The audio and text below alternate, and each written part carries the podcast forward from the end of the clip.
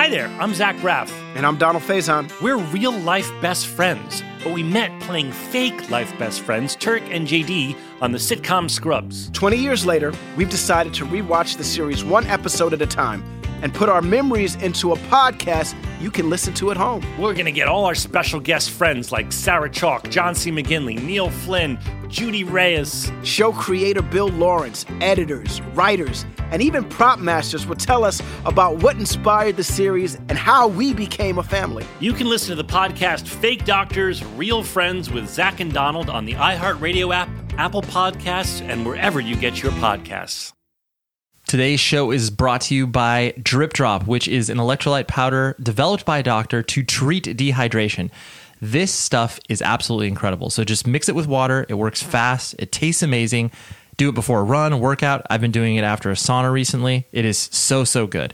I highly encourage you to check it out at dripdrop.com and use the code WORDS, W O R D S, to get 20% off any purchase. I can't endorse this stuff highly enough. It's the best. Go to dripdrop.com and use the code WORDS to get 20% off any purchase. Try it now. Support for today's show comes from the Life is Good Ping podcast. Join the co founders of Life is Good, Bert and John Jacobs, as they talk to influential musicians, athletes, business leaders, and everyday people about the role of optimism in their lives. Who doesn't need more optimism? They'll also end each episode with a ping pong charity challenge where the winner gets to donate to their charity of choice. Go to the Life is Good Ping podcast that is launched on any podcast catcher you use. And their first guest was Ringo Starr. Unbelievable. So subscribe now on Stitcher, Spotify, or iTunes and add some good vibes to your day. Now, here's the show.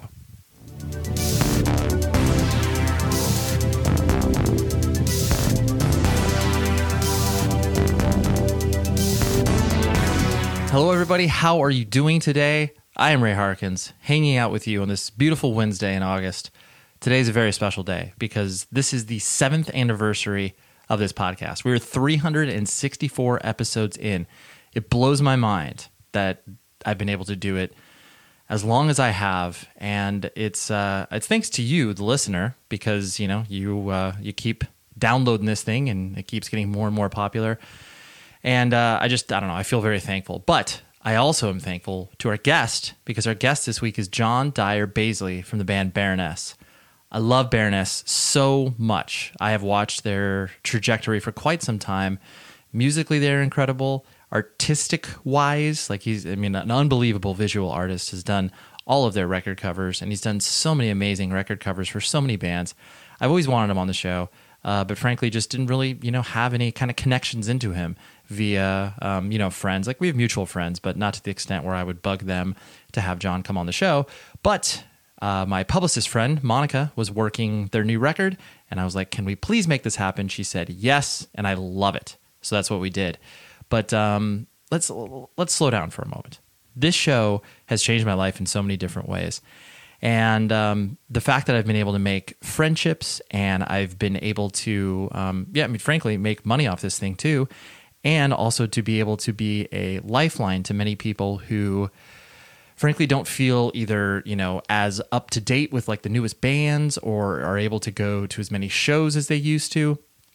This uh, this podcast has served as a touch point for them and i know many others because uh, yeah i get emails you know. You can email the show 100 words podcast at gmail.com but i'm just really thankful that i can create real relationships with people, you know, as they consume this podcast and consume these people's stories because it's incredibly important to me to document this whole music scene and make sure that people understand the importance of it not only to me and the guest but to the, you know, punk, hardcore, independent music world uh, you know, from a wider perspective. And I just, uh, I'm, I feel so, so thankful to be do the, able to do this week over week and have you pay attention to it. So thank you, the listener. And you'll also notice we have a new theme song done by my friend.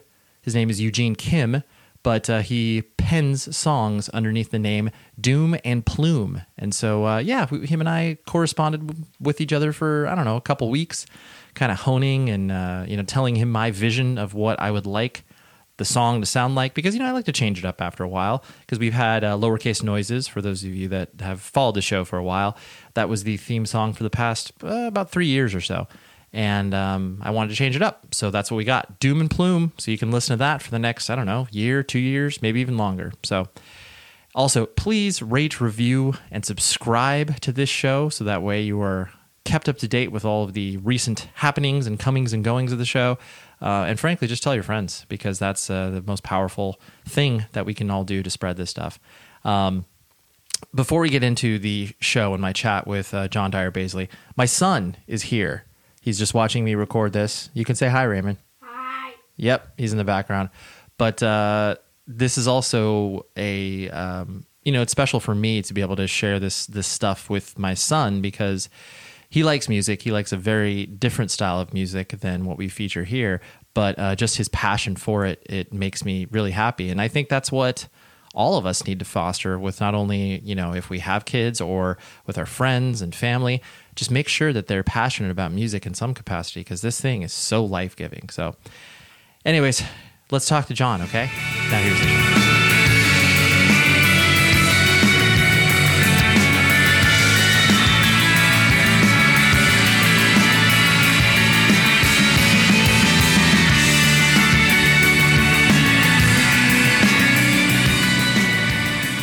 So I'm going to take it back to probably about uh, 2005. I saw you at uh, the fest at the Atlantic, if I'm not mistaken.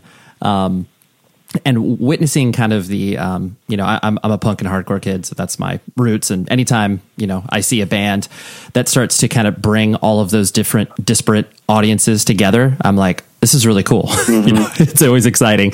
Um, and then especially when you can obviously introduce, you know, the, uh, the, the metal kids into the element as well. Um, I really noticed it at that, Right. at that particular show. I presume that that was kind of um, not the plan per se, but like, did you find that sort of initial groundswell of support coming from those particular scenes more than anything else?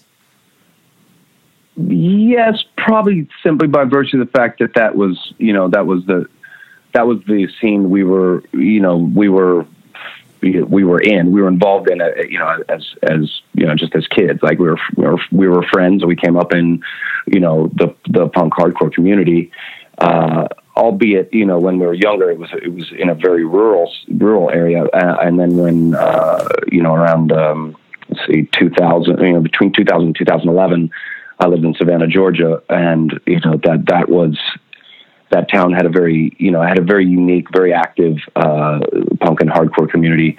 Uh, because geographically we were located off of all the major tour routings. So when you know in, in- around eh, around between 2000 2005 really like we were you know we and the few other the you know very small number of other bands that were uh, around in Savannah, Georgia. We were we if we wanted to see shows, if we wanted to play shows in Savannah, we basically had to book them. And so our interest, you know, our our interest in in you know like crust, punk, hardcore, uh, metal, and all, you know all thing, all the sort of stuff that was below marquee level. Like we were bringing that sort of stuff into town, and, and I'm talking about only one. There were two. There were basically two venues. There was a um, a venue called 2424, which was a DIY space that our roadie uh, now uh, now artist my artist friend Jeremy Hush ran, and then there was a, a club, more proper club, but it was just sort of lo- the local punk place, punk club, you know, where we hung out called the Jinx, and that's where you know that's really where everything happened. That's where we wrote uh, that's where we wrote, you know, the majority of our early material. Uh, it's where we worked. It's where we saw shows. It's where we hung out, and it's where you know it's where I came to understand how the community worked. Uh, you know, in a pragmatic sense, uh, so that when the band was ready to tour, we were uh, we were at least in you know in for in we we had a we had a you know a, a national network of friends. Uh, we had an understanding on the fine points of running a sh- you know operating a show without uh, you know without professionals around. You know we, we knew how to set up PAs. We know how to you know work our equipment, and we know how to flyer. We know how to book shows. We know how to print merch. We know how to uh, you know get ourselves where we needed to go. I mean, it was it really was like just more because because you know I, I realized that Baroness wasn't really a punk band. We weren't really we weren't really a metal band. We weren't really anything Right. uh, stylistically, but we were friends with those we were friend friendly in those scenes, and that was you know that, that was sort of our bread and butter. So um, you know, so when it when when we started touring it, you know, everything was DIY. It was like subsistence living. You know, whatever you whatever you were up to on Monday, you need to you know you need to make just enough money to get through Tuesday, and on Tuesday you need to make just enough to get through Wednesday because we were doing like you know 250 shows. Two, I think I think we maxed out in 2004. I think we did 275 shows. Right. And by shows I mean basements, VFW halls, uh, you know, like dive bars that would have us. Uh, you know, we so everywhere from you know like skate parks to shooting galleries. I mean, we just saw the wor- the best and the worst of America, uh, you know, on repeat continually for, for years and years and years. And so that community was really important to me. It, you know, it, and as we grew and as we grew out of the, per, you know, those perceived genre or style boundary lines, it was, you know, which, which I never recognized or identified with to begin with. Mm. Um, we had developed an operating, you know, uh, like an operating mechanism or, or, a way of, you know, modus operandi that that that I still recognize as being both present in the way we do things now, but critical for the way you know for for the growth and development of this band. And it's something that I recognize in, in, in people who have shared experience. If they have that shared experience, it's just one of those things. When you meet somebody who's come up that way you know it immediately. And when you meet more, more obviously, when you meet somebody who hasn't come up that way, it's it's it's very apparent. Uh, and that you know it, that comes down to you know this, this, like mentality that that sometimes exists when bands start and they think. Oh, I need a booking agent. I need a manager. I need this, that, and the other thing to get my band. And you know, kids ask me for advice. And, you know, what what do I do to start a band? or, or I've got a band. What do we do to get out there and make it? I'm usually just like, uh, well, don't hire anybody until you need them, but more importantly, write you know just write good songs and figure out figure out every aspect and every angle of the shows that you're putting on. If you can, if you know how to do that, you'll have respect for the people ultimately that will do it for you. Uh, you will you will understand the amount, the sheer amount of work, the volume of work that goes into uh, putting on a show, making a record, booking a tour, and you know you you are. I, I think by virtue of that fact, you are able to move more smoothly in this you know community of music that you know from from the DIY level up to the uh, you know up the mainstream. There are systems in place that make it very difficult for we as musicians to you know just to get by. Uh, but if you if you understand the system uh, from the inside out on a fundamental level, then you're better equipped to uh, know when you know when and where you're being taken advantage of, and how to you know how to get yourself out of sticky situations. Uh, you know, it's it's kind of like let me boil it down to this: mm-hmm. every lesson that I've ever learned, I've learned the hard way, and because I learned it the hard way, the lesson stuck. Right. no, totally, totally. And to your point, uh, you know, pulling one thread there uh, that you were talking about was the um, I've always compared Athens to uh, you know Memphis in many different ways. Obviously, bands like you know His Hero's Gone, you know Man with Gun, all that whole scene that did the same exact thing of what you were talking about, where it's like no one played Memphis from a you know DIY level, so you had to bring bands in in order to kind of build, like you said, that connective tissue. The idea of just like because I mean it's yeah. not like it's not like they're you guys were sitting back and being like, oh, we're really learning business principles here. You're just like, well, no, we got to put out a demo. So no, no, no, no, exactly. In fact, I think we were avoiding business principles because we have so you know uh, this is this is just a problem of youth. I think you we were avoiding or eschewing the the idea of business and music because based on our experience in punk, it, it, it seemed it seemed a thing that was demonized and the thing that was uh, a negative. You know, like always a negative, can't be a positive but you you know let let's be real. Like that's a that's a young that's a younger attitude on things. And it doesn't always it, it doesn't it's just realistically that's that's not what's happening. Like you, you just bought dinner. That was a financial transaction. You just right. had to fill your tank with gas. Another financial transaction. You just stayed on somebody's floor. Well you just traded commodity right. in a, yeah. you know in yeah in, in, in a way. And so uh, you know at the end of the day you it, it's all this for that, and it's happening constantly. And you know, more importantly, is you learn that you know you learn how to do it where you in such a way that you're not stepping on somebody else or you're not, you know, uh, making advantageous moves for yourself that negatively affect those around you. In the best case scenario, that you know, the, the DIY community taught me how, as a community, we can all help each other out and we can all grow simultaneously and in tandem. And when that happens, that you know, that warms my heart. That that brings a great, you know, makes it puts a smile on my face.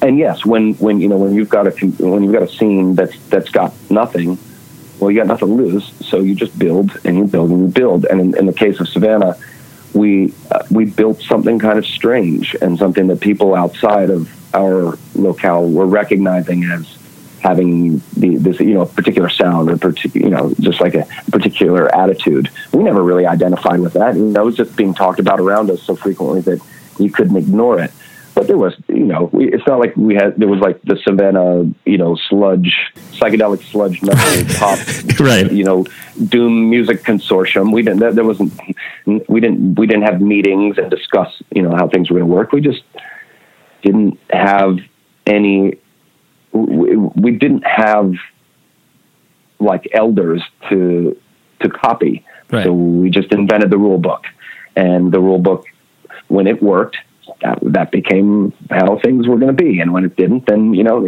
lesson learned. Move on. Do do it differently next time. Today's show is brought to you by, frankly, one of my favorite sponsors of all time, Sonos. It is the unbelievable speaker company that designs every speaker from the inside out.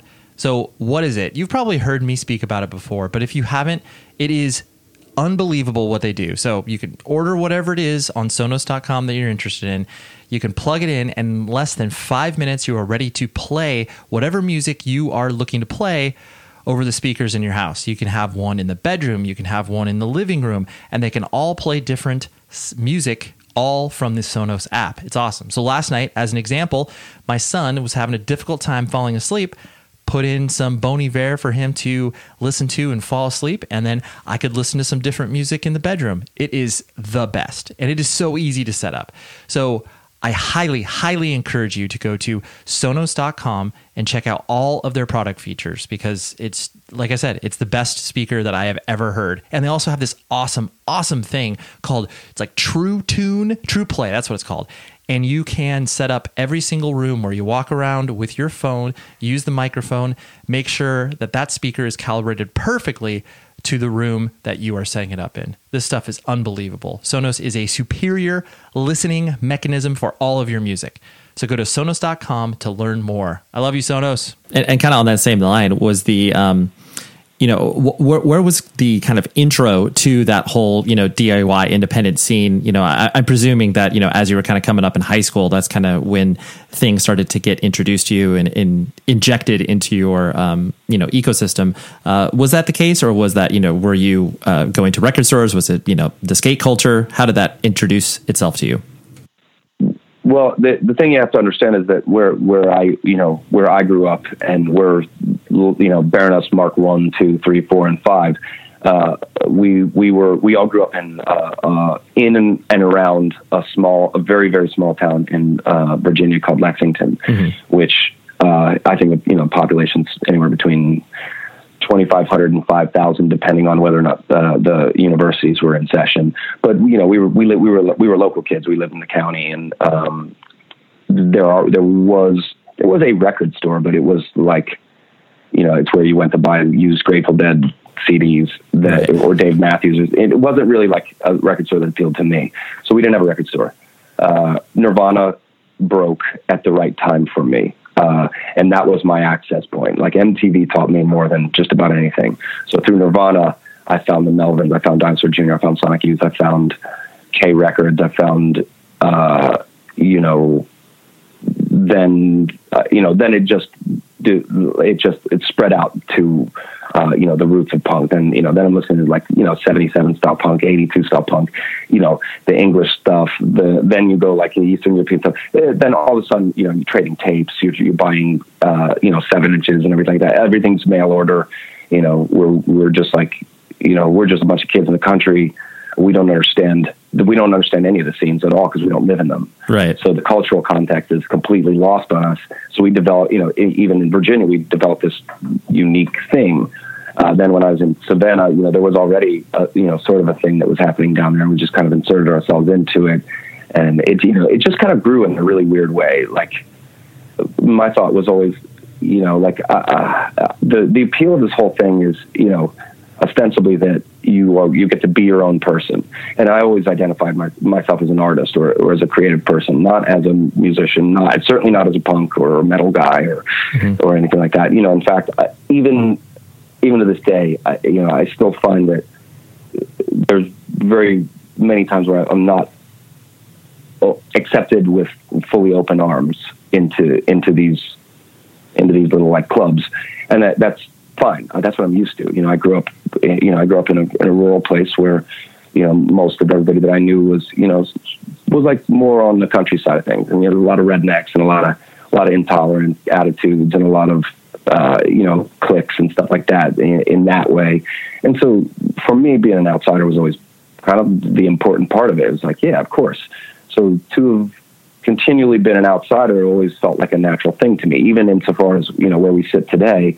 And you know, I I, I think people, myself included, have a very hard time exactly defining what Baroness is. Like, where do we fit in the grand scheme of things? Like you, at this point, you'd never ever call us a punk band, right? Uh, loosely, you know, loosely associated with metal. But I don't think I, I think calling us a metal band sort of does disservice to metal bands. Uh, but neither are we an indie rock band or a pop band or a radio rock band. There's so like none of these things, you know. Yeah. Um, so like being on the outside, I think is has always been a big part, has played a big role in in my uh, development as as an as an artist and as a musician. Uh, it's certainly where I've learned to feel most comfortable. Um, you know, for better for better for worse, but. I think you know. I think it's also forced my hand to you know to develop something that uh, you know, if I'm going to make a community, it's going to be a really small one. It's going to be me and my, the musicians I play with, the crew that we have, and you know, the people that we work, the art, the artists that we work with, and that's that's the you know that's the crew, that's the scene.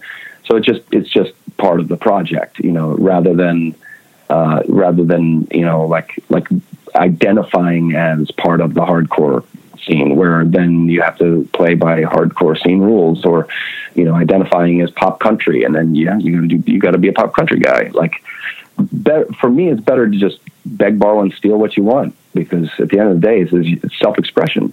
Yep. So it's supposed to be unique. It's supposed to be different, and sometimes it's supposed to be something that people don't quite understand. Yeah, uh, and that's the, my, my most valuable experiences in music have been with bands that push push those boundaries and offer alternative uh, offer more interesting alternatives to you know the current status quo. Um, you know, and I saw that I saw that in a lot of bands that were influential on me when I was younger. Bands like Fugazi, who you know set a very different standard. You know, it was yeah, you, you know, talking about it's one thing, but doing it's a different. You know, is different. So I'm I'm kind of like at this point I fall more on the on the side of you know actions do in fact speak louder than words and if you're going to, you know, if you've got a point to prove, get out there and prove it. You know, sure. don't waste don't waste time talking. Just like prove it, and that seems to have a better impact on uh, you know the audience that needs it anyway. Because then there's this other thing that happened. I'm sorry, I'm just kind of running. No, I love it. Question Keep going. um, yeah. uh, I, you know, I felt as as there were certain points when you know uh, certain developmental stages of the point, you know, with, with Baroness where I felt that each night we would go on a stage and I could look out in the audience and I pretty much knew them. You know, I pretty much know everybody that's there. Sure. If I don't know them specifically by name, I know where they come from, you know, to a certain degree. Not, I'm not claiming that I'm like a crowd whisperer or anything like that. Right, right. It's right. just to say that, like, you know, if you're playing, if, if you're a black metal band and you're playing a show and everybody's in corpse paint and got studs you know, poking out of their wrists and, you know, all, all the whole nine yards. Like, you're not telling anybody anything about Satan that they haven't already heard. So if you're, if you've got a message that you're trying to put out there, if you've got something that you think is interesting enough that it's worth hearing, why wouldn't you try to reach the people who want, you know, who haven't heard that yet? And try to make an impact on them. And I'm not talking about being a black metal band or in a Satan or anything like that, but uh, you know, for me, it's like the DIY community was so important, and the idea of self sufficiency, self proficiency, uh, you know, quality over quantity, bucking the system, uh, questioning the status quo, always asking yourself why, and you know, most importantly for a band like this, where I don't think we have a you know a, an outward political agenda or social agenda, uh, but more more a creative and personal one. Like if if you know music is about the human experience if, if it's about self-expression if it's about communicating in a nonverbal way from our from, you know from our speakers and our stage to their our audience's ears and then to receive the input that they you know whether it's energy or or applause or dancing or or singing singing in common like that's what's important to me. And to reach people who haven't quite gotten that phone call yet that seems the more interesting thing. So then it's like should we be so ambitious and so presumptuous that we think we can make a difference from the inside out? And I think in more recent years, it's it's it's like, yeah, I think I think it's more fun and more engaging for us when we're putting ourselves in, in situations where we don't understand that well, and see, you know, because more work for us, we have to prove our value in a more substantive way uh, and we've got, you know, and we have to put ourselves up against the world's greatest bullshit detector, which is cra- the crowd, you know, the, the idea of a crowd. The idea of a crowd has never heard you. They are going to immediately give you every visible emotional energy clue that you can possibly receive about whether or not you're doing a good job or not.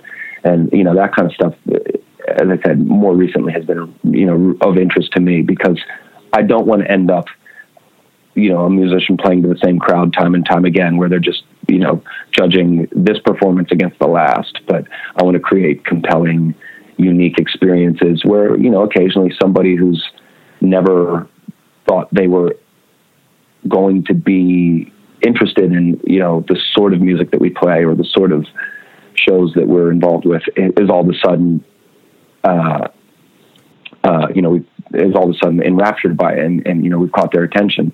And then and then we're doing something you know then we're doing something new something we don't have control over. In fact it's more it's more about their involvement uh, than rather than our like proficiency or precision you know? Yeah yeah. Well to your point it's one of those things where it's more valuable uh, like you were saying to be on you know on the quote unquote inside uh, existing within the sort of you know structure of the music business as it were. But uh, to your, to what you were saying you are now a, a, gateway band where people that have no context for everything from a foundational perspective that is important to you, like the whole DIY culture, and not even removing genres, just DIY in general. And like you can send yeah. people down a rabbit hole in ways that, you know, like you can just by the mention of Fugazi in this interview, you could get a person who has no clue who that band is, and then all of a sudden open their eyes up and open their world up in ways that you wouldn't have been able to do if you just existed within the confines of you know these really really small and secular scenes or whatever.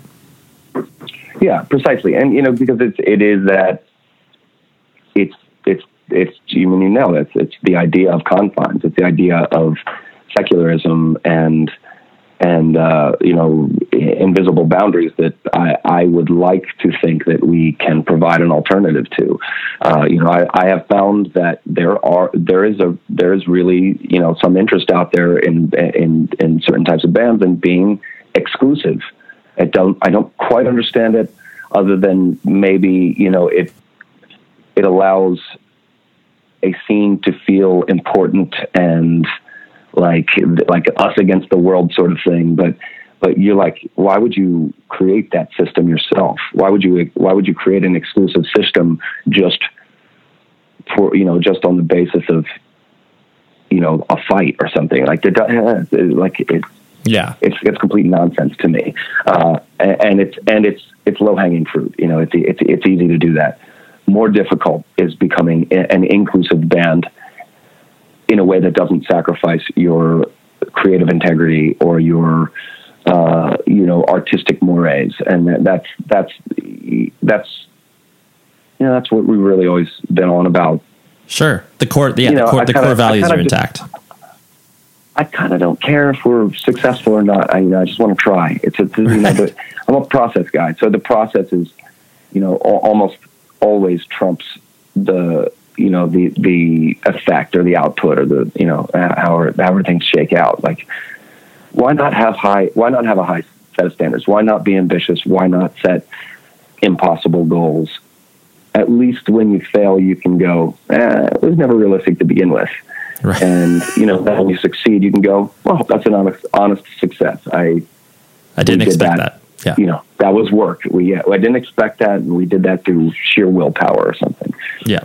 No, no, it's it's a very good point. I mean, I think that's why you can, uh, you know, the, the the fan base that exists for bands like you know you guys, Neurosis, and the you know, there's of course like flirtations with a uh, not even just flirtations, but just success on a larger stage in different increments of the of you know bands like you guys and, and their career and, and many others, but uh, when you are still fundamentally the um, you know same principled uh, band and not even like principled like you know you're getting on a soapbox and being like everybody needs to be this way because that's clearly what you're not trying to do but you have Right. you have fans that can follow you at every iteration of your sound and still understand that at the core it's like well yeah it's, it's still baroness like yeah it doesn't sound anything like their their Right. previous records but like I, I understand where they're coming from Yeah. Yeah. And you know, and and any any time I've ever caught any caught any sort of flack for you know that that sort of like seismic shift that we that we really work for,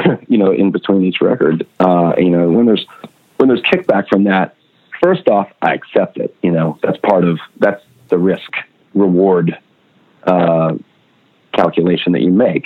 Well, we're gonna, you know, probably gonna have to break a few eggs to make this omelet, so to speak.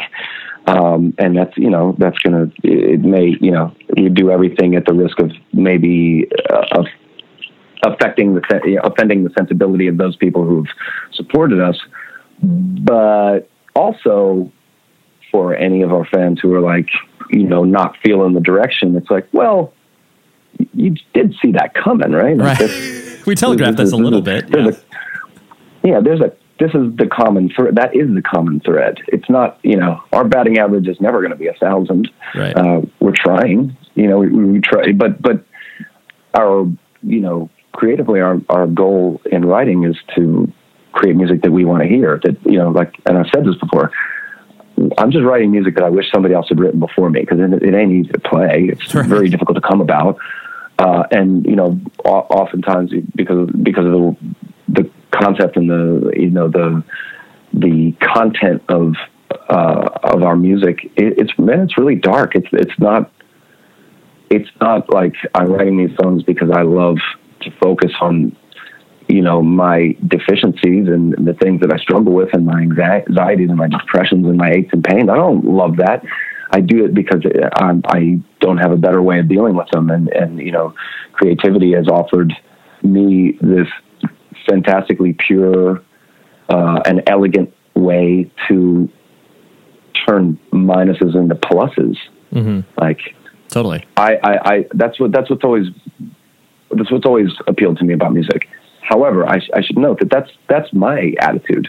I play in a band with people, and I can't force that idea on them because that's that's not the way that they feel. So, I think I think what's becoming interesting about this band is that we balance some very seemingly contradictory things with one another. Like, you know, for instance, Sebastian, our drummer, his his attitude is it's so psyched and so up that it's it's just a it's a good uh, you know it's a good counterpoint to his up is a good counterpoint to my down, and that's what makes you know that's what makes our music celebratory in the face of adversity, and that's what allows me to more uh, efficiently take you know take the, the take these dark things and shed some light on them in a way that uh, that is both cathartic for me as the artist, but but also I, I found becomes a, a, an easy.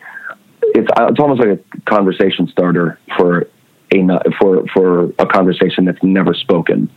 Uh, so our, you know our audience picks up on that that sort of stuff and they respond to that. And they you know I think if we've if we've written a, a, a good song, people find themselves in in the story or in the you know in the poetry. They they see they see or feel or respond to something emotional uh, that's that I'm putting out there.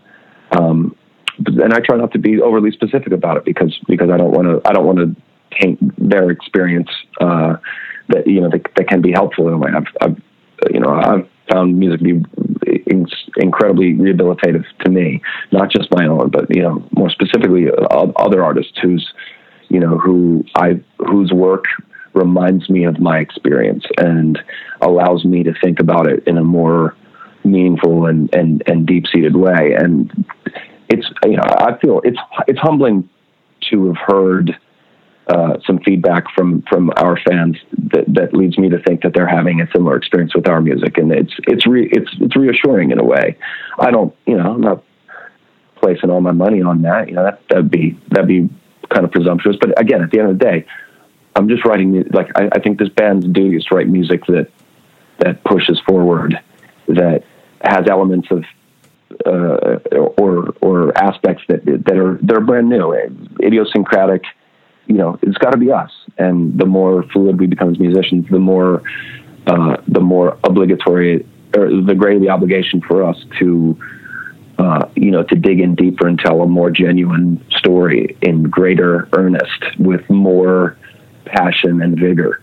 And uh, you know that's that's really fun. It is really fun to do. It's really tough to do, but it's also kind of tricky sometimes because I'm putting a lot of myself out there, and I don't want to be drained at the end of the day. And mm-hmm. at the end of the album, I don't want to think that I've given so much psychic energy away or so much emotional energy away that that that I'm that I'm spent. You know.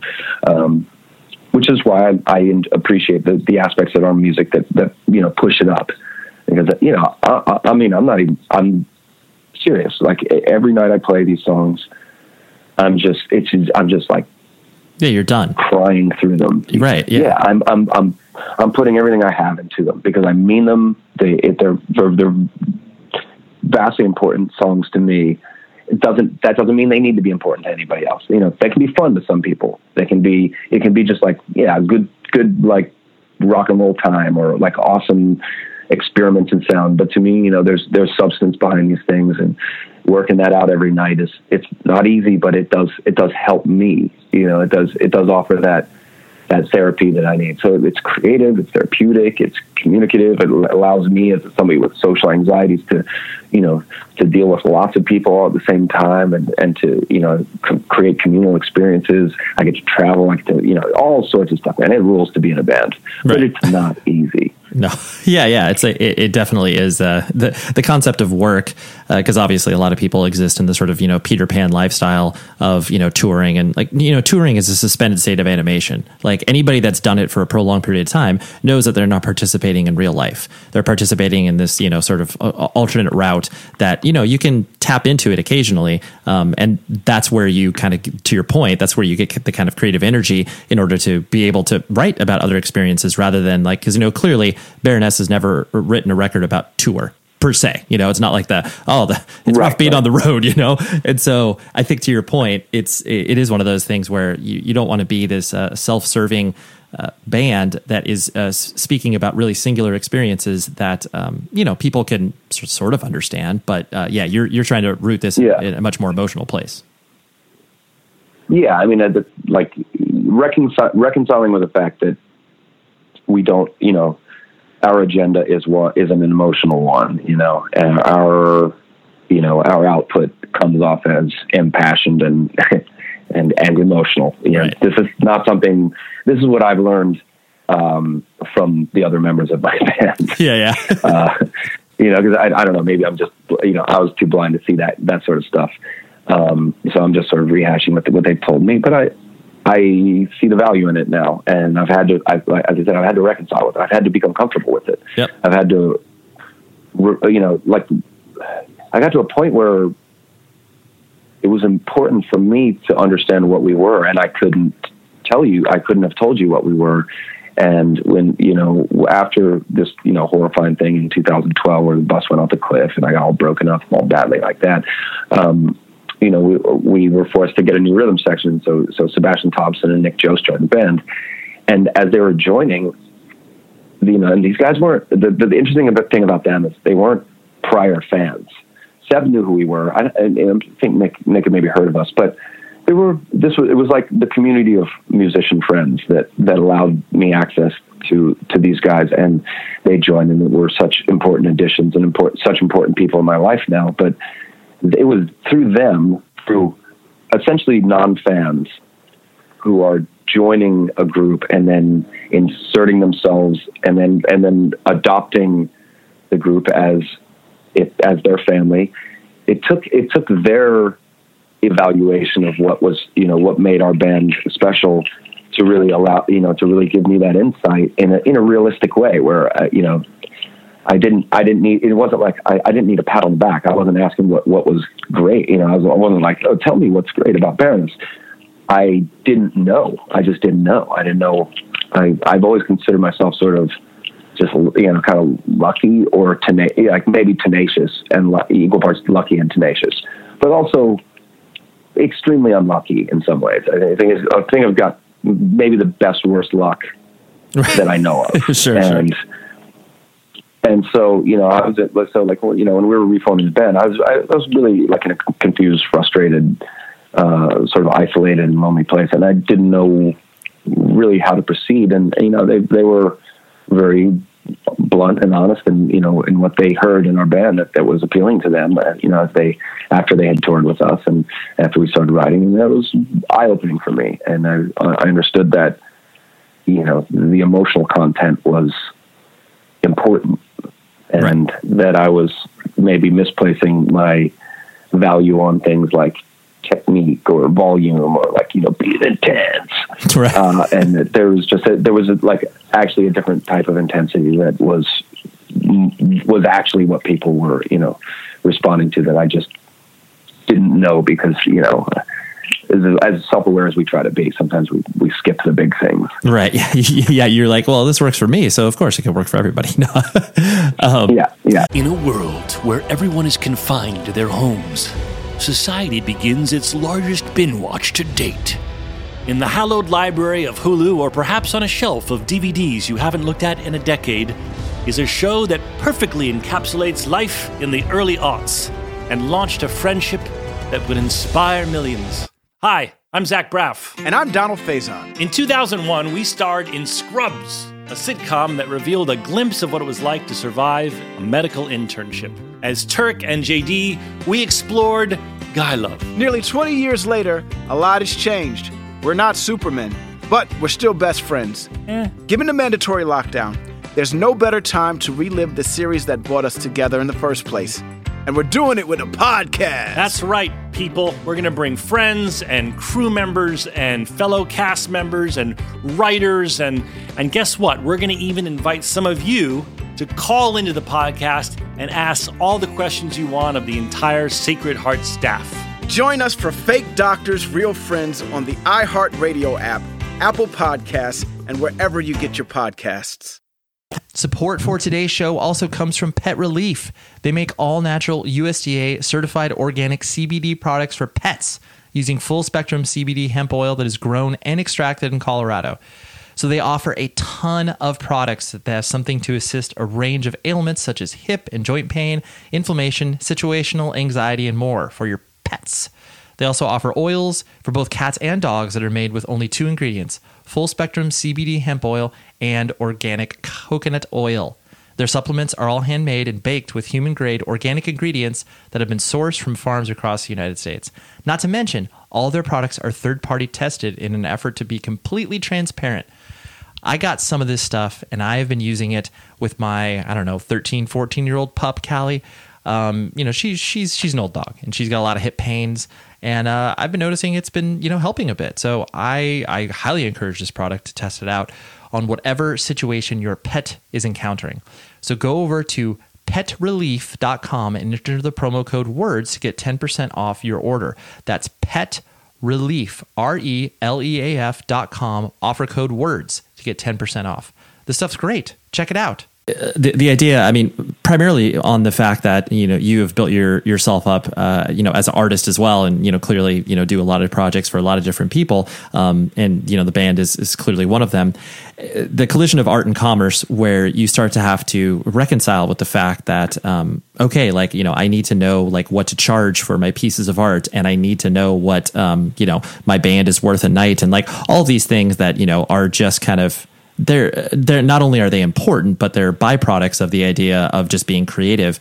Um, you know, was that was that and has that been kind of a difficult world for you to sort of like navigate and understand? Because usually people that kind of sit in the uh, solely creative world, you know, don't have any desire from a business perspective to like, you know, I mean, you learn basic stuff, but you're like, well, yeah, if I could ignore that, then that would be better. Um, how has that evolved for you over time, or have you always just been like, well, well yeah?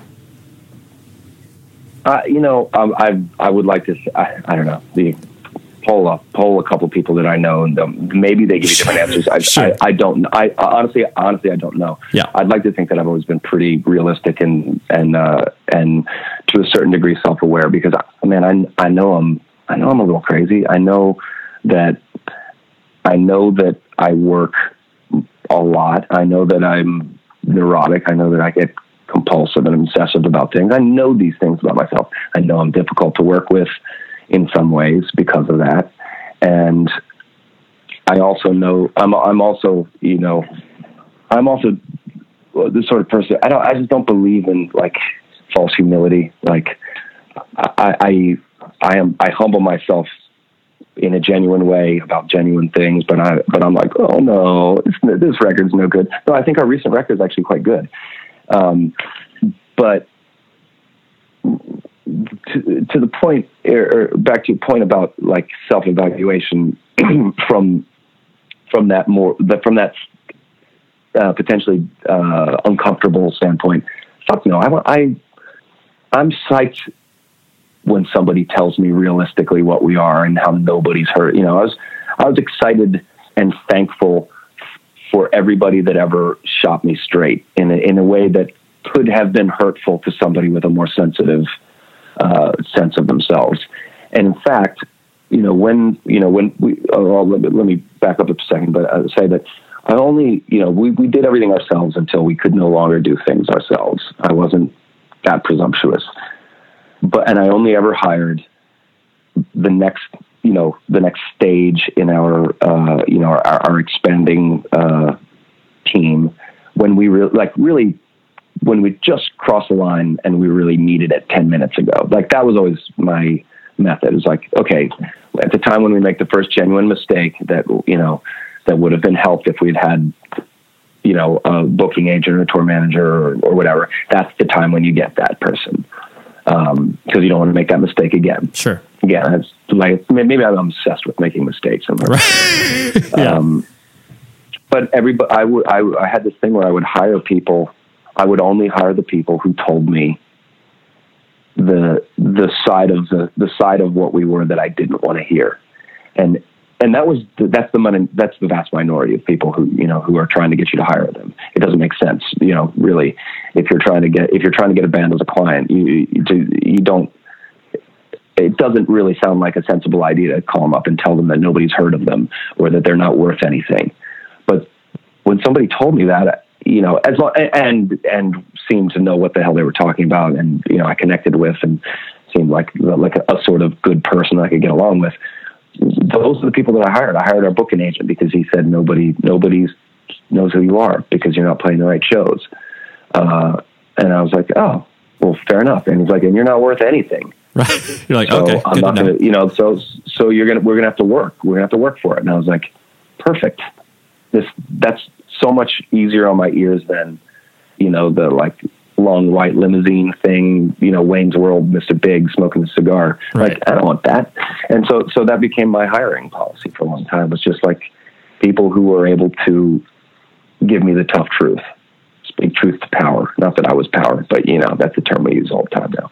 Um, yeah, I mean, that was those those are that was how I hired. That's how I've hired people, people who give me that information. I'm so comfortable with it because I don't. I work best when I've got a fire under my ass. I work best in high stress environments. I work best when I got something to prove. And we've always had something to prove. And we've never been the biggest or the best or the most highly paid band. So, yeah, so, so cool. We don't have to maintain that. All we have to do is grow. Yep, totally. Yeah, that's the that's the thing. Um, I know because uh, we have a, heart out based on this. Uh, I'll just ask you this one last question. Um, you know, kind of touching on what you were saying when, you know, I mean, clearly uh, it's been well documented, you know, your accident, your feelings on it, and, you know, everything that kind of shifted for you as a person. Um, you know, right. I, I, imagine that, uh, you know, and you actually mentioned this earlier, which I, I, was glad I wasn't reading too far into this scenario, that, you know, when you're healing, um, you know, regardless of what you've gone through from a traumatic experience, uh, a lot of it can feel very isolating because whether it's like your body is broken or your spirit is broken, those are both isolating things and you were trying to get yourself back to it.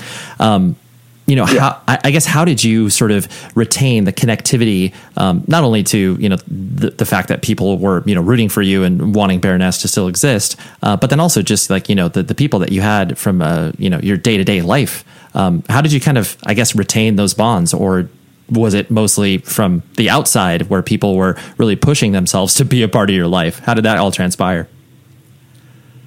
I mean, I just think it took work. It took work. I realized, you know, I realized you realize when you're you know when you're in situations like that that uh, there's a potential for pity to take over or for that situation to define you.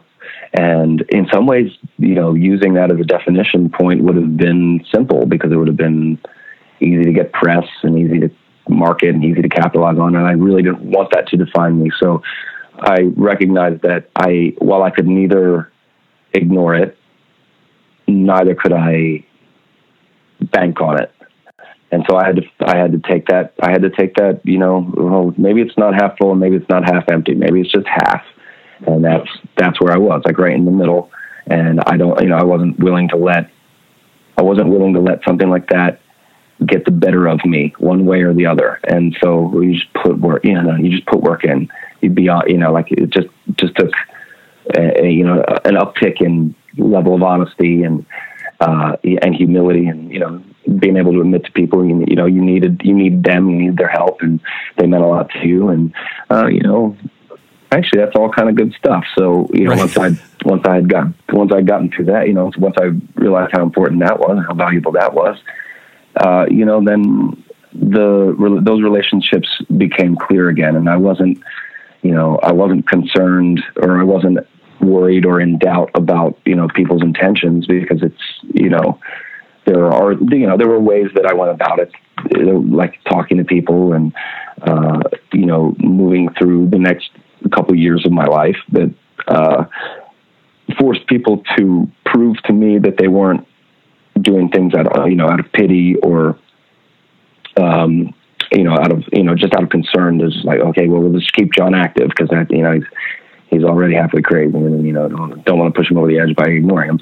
No I, I try to be you know it's just just being you know it's really like you know everybody talks about it you just got to be honest. It's just about being open and honest and uh, you know making sure that you don't you surround yourself with good people who care who don't you know who are who care about you and and who care about uh, you know like when it came to the band like guys who care about music they didn't care about the sensational part of that story. They, they you know, the new guys in the band were they, they just want to play music, and they didn't see me as like a you know like some like weakened person. They saw me as somebody who was trying to you know trying so hard to push through it that yeah fuck yeah like who cares about the you know the fact he's in wheelchair and you know arm barely works at that at that point it's like this guy's going for it I, would like to see I'd like to think that it was that way and then you know, then the relationships were, pure. And, you know, we don't talk, as a band, we, we never talk about it. Yep. It's the last thing we talk about. Totally. You know, it's something that the press talks about, and you know, I have to I have to bring it up, but I'm not uncomfortable doing that because I don't. Again, I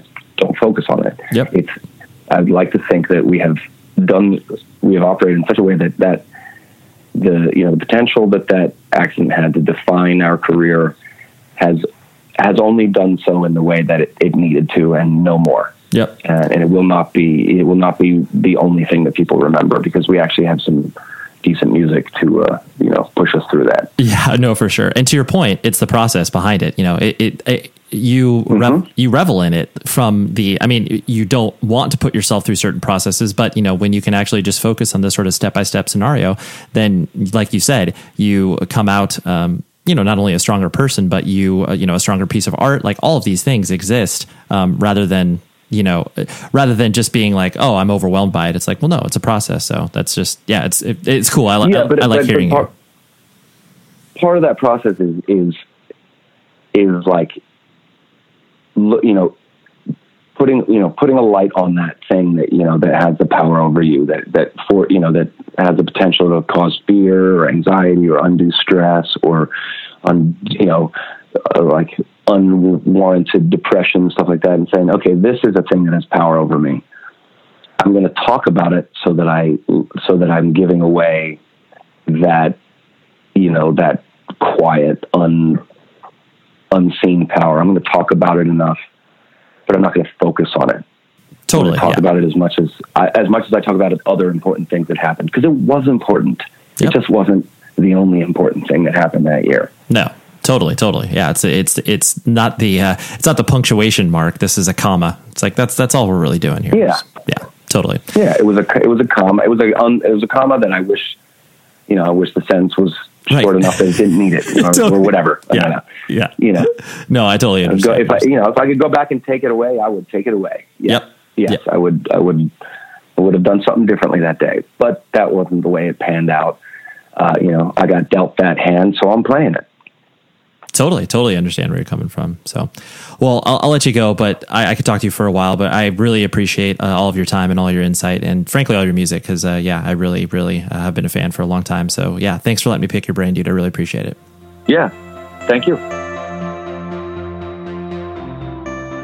All right. How great was that chat with John? He, um, it was really intense. He's an intense dude, but uh, I had 45 minutes with him, so I was like, I'm going to make this count, and he was there for it. I just, uh, you know, sometimes when people are in the middle of like a huge press run, sometimes it takes them, you know, a good 10 to 15 minutes to kind of warm up to the idea of what a podcast is, but he was like ready from the get go. There was like, there's, I think there was like five words exchanged before I started recording. I was just like, "Hey man, nice to meet you. I'm a really big fan of your band." And he was like, "Thanks." And we just dove right into it. So, thank you very much, John. Thank you very much, Monica, for hooking this interview up, and thank you to you, the listener, as always. Because uh, yeah, I, I mean, I'd be doing this thing if there were only four of you listening, but there are way more than four of you listening. So, and thank you very much to Doom and Plume for the song, and we will continue to feature that for many, many months and weeks and years to come. And uh, next week, I have a great chat with Lance Wells. He's the vocalist from a band called Faded Gray from Vegas. I had the chat with him. Uh, it was probably about a month or so ago. I was out in Vegas and hung out with him at his house, and it was a really, really fun discussion. So, happy seventh anniversary of the show, and hopefully, I'll be able to do this for another 7, 10, 20, 30 years, and then uh, you know maybe I'll hand the microphone over to my son, and he can start talking about music. oh man, that's great. Well, until next week, please be safe, everybody. Special shout out to Sonos.com, the best speaker that I have ever encountered. You need to go to their website, check out all of their offerings. You can listen to different music around the house. It is a superior listening experience and, frankly, has changed the way that I listen to music. So, why would you not do that? Go to Sonos.com, check out all of what they have, and thank you, Sonos. Special shout out to Drip Drop, which is an electrolyte powder developed by doctor to treat dehydration. It has three times the electrolytes and half the sugar of sports drinks. It tastes amazing. Do it before a workout, do it after a workout, do it after sauna. Whenever you are feeling dehydrated, use it. So go to dripdrop.com and use the code WORDS to get 20% off any purchase. That's dripdrop.com and use the code WORDS. Thank you, Drip Drop. You've been listening to the Jabberjaw Podcast Network, jabberjawmedia.com. Shh.